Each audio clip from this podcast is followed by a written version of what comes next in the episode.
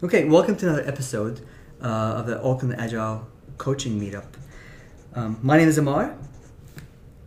Hi, Mark. My name is Mark. Hi, I'm Shira. I'm Karen. And I'm Leslie. We uh, just finished a meetup uh, titled ThoughtStorm One of Four. Um, it was led by Mark Russell, uh, a coach at Paymark, an agile coach. And um, it was an interesting session. We had seven attendees, and um, ThoughtStorm was a very new concept, very new topic. Can you walk us through how, how the hour and a half went? Sure. Um, so I guess we started off by just introducing ourselves to each other, which is kind of nice. Uh, something that is easy to do when there's a smaller group. Um, and then we read through the ThoughtStorm instructions so that everybody was kind of aligned around what we were setting out to do. And then um, the first part of the actual ThoughtStorm session itself was to take an alignment question, um, which we chose.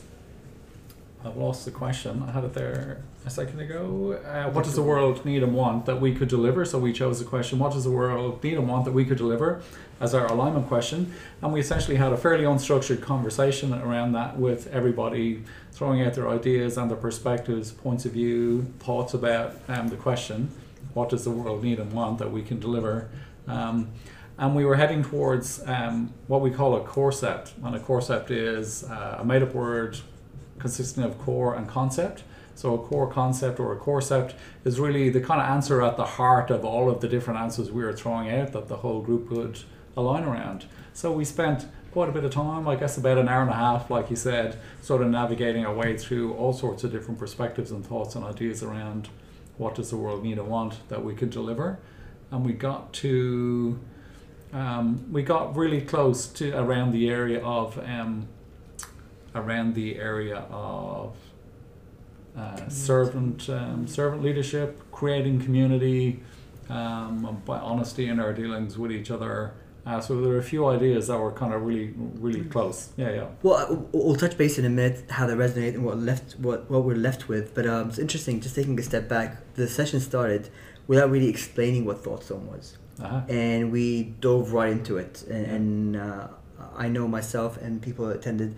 N- no one seemed to know exactly what it was, Hmm. but yet you just jumped into it without Hmm. giving us a backstory. Yes. Um, do you feel now that the hour and a half is gone, Yeah. is that the best way to go? Do you Hmm. think that's part of the process? Uh, uh, it's not intentionally done without any context. Um, so the one pager sort of introduction and procedure and precepts on the phenomena, the kind of things that might happen, I kind of use that as a sort of a minimal um, sort of frame up so that people have some expectation of what might happen. And after that, then you reach a certain point where more talking about it isn't as effective as just jumping in and trying it out and actually starting to use the technique to see what happens. So yeah, there is a sort of a, a minimal frame up at the beginning, and then really um, learning by doing is kind of where we went after that. Leslie, how did you? How did how did the first couple minutes feel for you when we had no concept and ran into it and experiencing it, as Mark was saying? Well, I think because I am always up for an adventure and an experiment, it was fine. And I think it was interesting how everybody came to it from a different perspective. And perhaps had we spoken about it more, we wouldn't have had the breadth of sharing that we did because people would have already preconceived the parameters of the conversation. Karen, how did you feel um, as we were digressing, um, or it felt like digressing, but then we kind of converged again? What were you feeling? What were the emotions? Did you feel it was a waste of time, or did this actually add value? Um, I don't feel it's a waste of time. I think that we have, we as a group are now even more connected than we were before. And I feel like that could help us, you know, later on down the line some way. Um, I do think that it was a little bit drawn out, um, but that's the thought storm. I mean, lightning talk, thought storm, everything is different, and thought storm is a little bit more lengthy, and that's what it is. Okay. Yeah.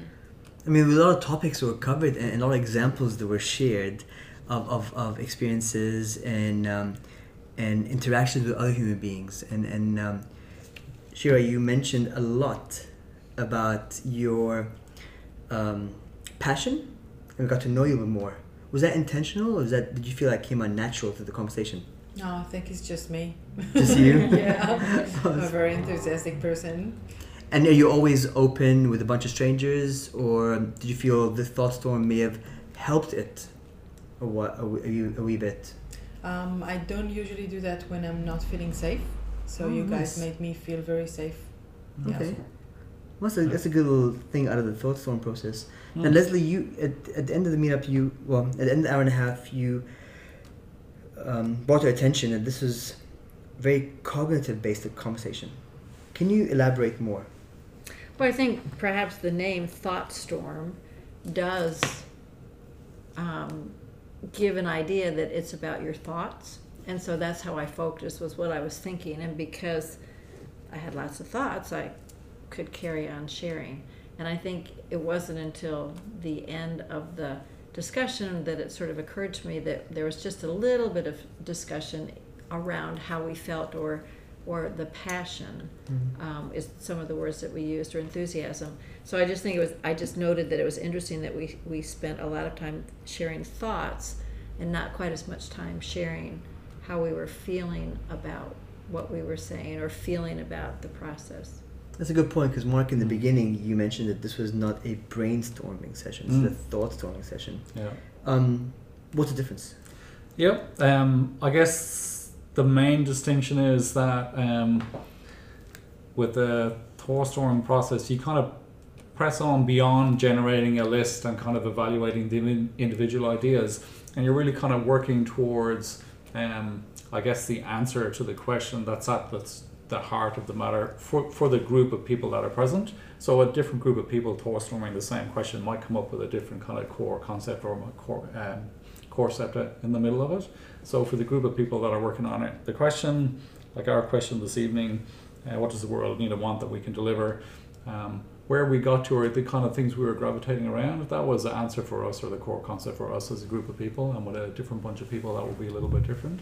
So it pushes on past just a list of answers that you might get from a brainstorming session, and even beyond just like a, a an organized or a ranked and prioritized list that you might get from a brainstorming, through to kind of um, what's sort of essentially true or kind of real, or maybe what's kind of in the the hearts and minds of the participants. So it's yeah, Okay, it's quite good in that it pushes on through to something a little bit more fundamental.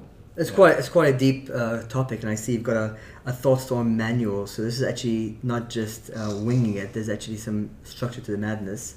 Um, is, is by uh, Harry Palmer. Mm-hmm. and evolution human thinking. Mm. Now, I've noticed the topic, the title was called um, Thought Storm 1 of 4. Yes. Um, so I've, I was hoping for the end of the podcast, because we, for our audience, if everybody can share a would you come to 2 or 4, and what would be your key takeout of today's hour and a half?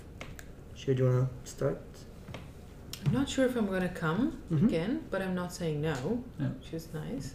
Um, the main thing I've learned or I've taken is that it doesn't matter who are the people that you just throw into a room.